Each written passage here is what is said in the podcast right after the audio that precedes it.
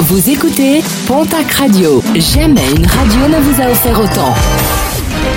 L'information locale à 9h, c'est sur Pontac Radio. Bonjour Jean-Marc Courage Sénac.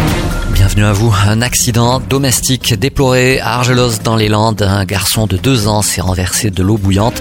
Brûlé sur environ 60% de son corps, il a rapidement été transporté au centre hospitalier de Pau avant qu'il ne soit pris en charge dans un service dédié à Toulouse.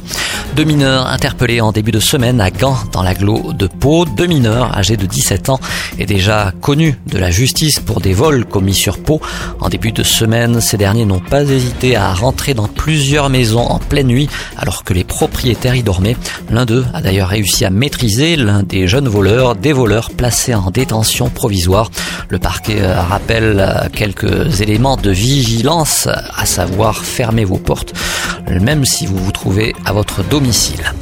L'association Cap Ours, qui regroupe plusieurs partisans de la réintroduction du plantigrade dans le massif, démente les affirmations de plusieurs éleveurs anti-ours qui avaient été reçus le 14 janvier dernier par le chef de l'État à Pau, des éleveurs qui affirmaient avoir reçu l'assurance de la part du chef de l'État de l'arrêt du plan ours, mais le 5 février dernier, après une visite au ministère de la Transition écologique, les associations pro-plantigrade affirmaient de leur côté qu'il n'était pas du tout question de remettre en cause ce plan, une obligation européenne, rappelle Cap Ours.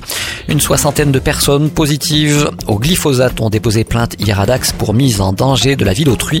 Une action en justice qui est le résultat d'une campagne nationale entreprise depuis un an et demi. La procédure vise diverses autorités sanitaires ainsi que les fabricants de pesticides. Et puis pour finir, un mot de sport et de rugby. Colin Slade ne jouera pas contre Clermont pour la reprise du top 14. L'ouvreur néo-zélandais de la section paloise s'entraîne avec le reste du groupe, mais est encore trop juste pour reprendre la compétition. Colin Slade avait été arrêté mi-octobre après une troisième commotion.